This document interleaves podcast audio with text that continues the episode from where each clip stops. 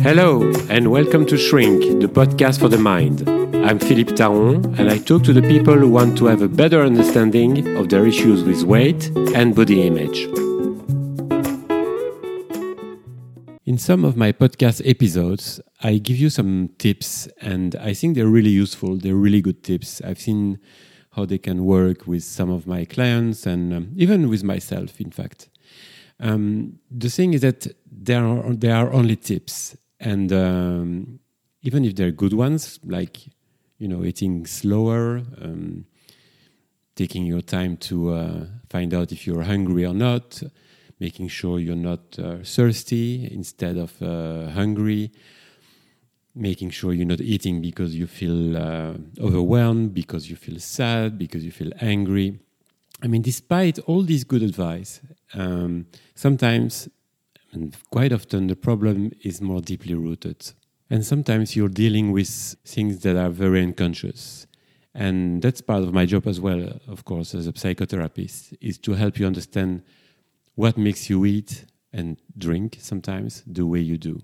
The Swiss psychiatrist Carl Jung describes a persona as a social face the individual presents to the world, a kind of mask, in fact. We start building that persona in our childhood. We try to fit in what we believe our parents' expectations are. Sometimes these, expectations will be clearly expressed.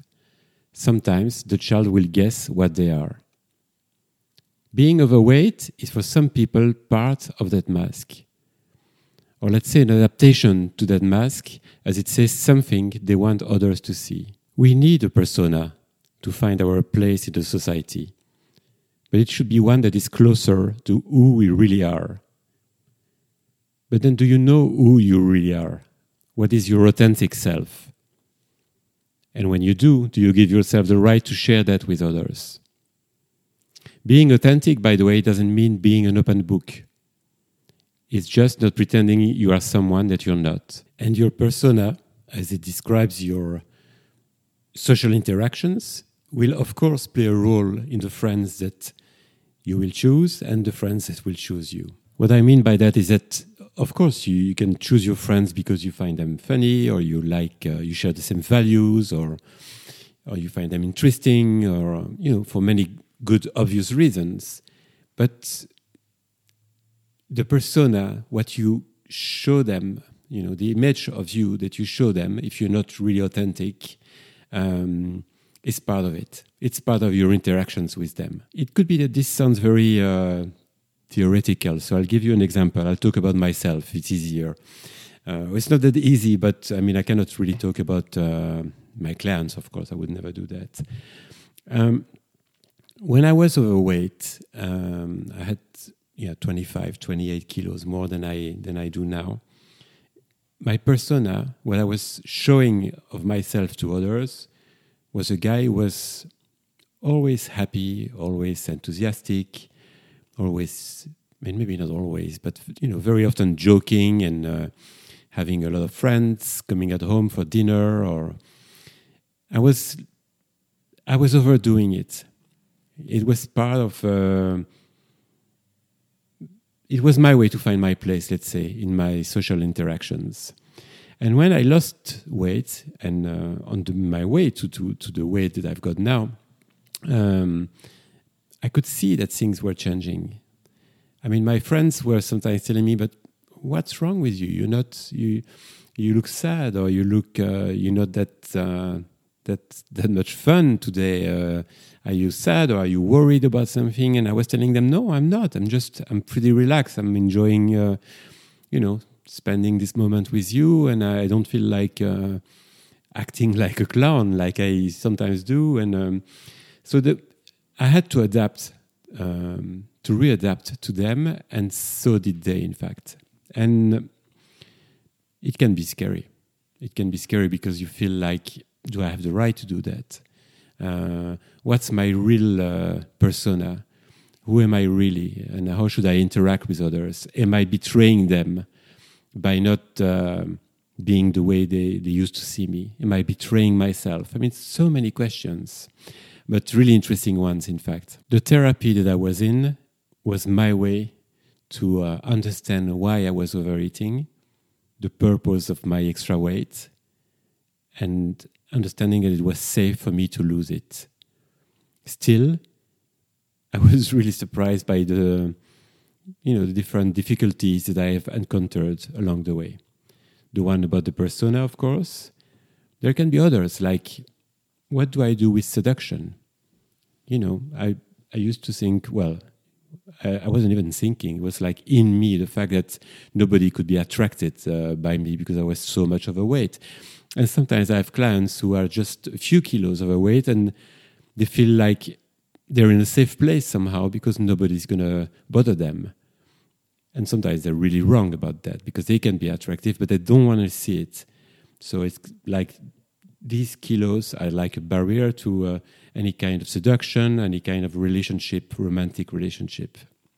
So when you lose weight, um, many things change.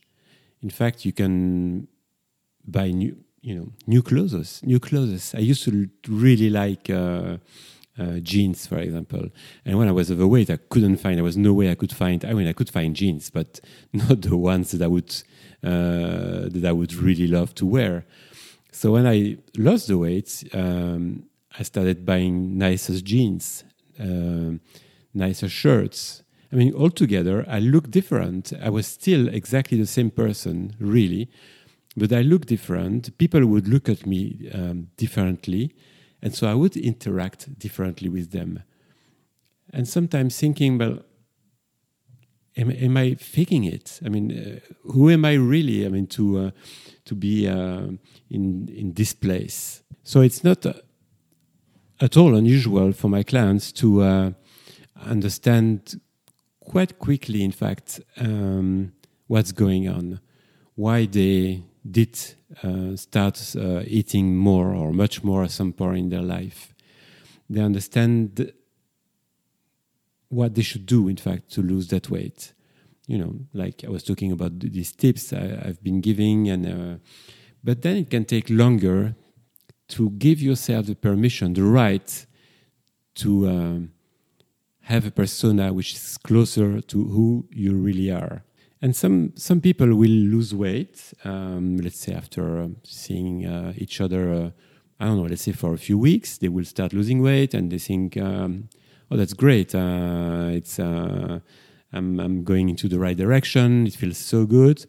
And then for for whatever reason, at some point, they stop losing weight they usually don't put it back on, but it, it, they, and I can see it. I know what's going on. I mean, I don't know exactly what's going on, but uh, I know that it's not like a straight. Uh, it's not like a straight uh, line. You know, you are you're overweight. You speak about your issues with weight, with your emotions, and there you go. You lose weight. Thank you. Bye bye. no, sometimes along the way you're confronted with things that you didn't expect. Um, let's say, for example I don't know. It can be at work. Um, you're being seen as the the colleague um, who's not a threat, you know, because you you're kind of maybe shy or maybe uh, you're not showing off. You're not really you know owning the place that you should own, and uh, things change. So, for example, if you I mean if you feel more confident about your uh, about your body, about who you are, about your uh, your persona your attitude will change at work. And for example, this could create some kind of a competition with others who uh, before that were you know never thought you would be uh, any kind of a threat in this work environment. And it's tough because you've never been in that place. You've always been, let's say, a good employee, but you never thought you would compete with others, really. Um, I know it may sound silly to some of you what I'm saying because, you know, um, being a good employee or doing a good job has nothing to do with um, with your weight, of course, but it has to do, and believe me, that's true for so many people, with your self confidence. If you have a bad um, body image, if you feel bad about yourself, somehow you won't be at the place that you deserve. So I was giving this example, some some clients, you know, they understand the pattern, they understand, you know, how they got there, they know what to do, how to change uh, this, but suddenly they get confronted to jealous uh, colleagues. That's just one example. I could give you another example. Um, your wife or your husband has been complaining about um, about the fact that you you've put on some weight and uh, they feel like you don't care about them any anymore, you don't love them, you don't, uh, and then you start losing weight, and uh, and you change. Like I said, you dress differently. Eventually, you move differently.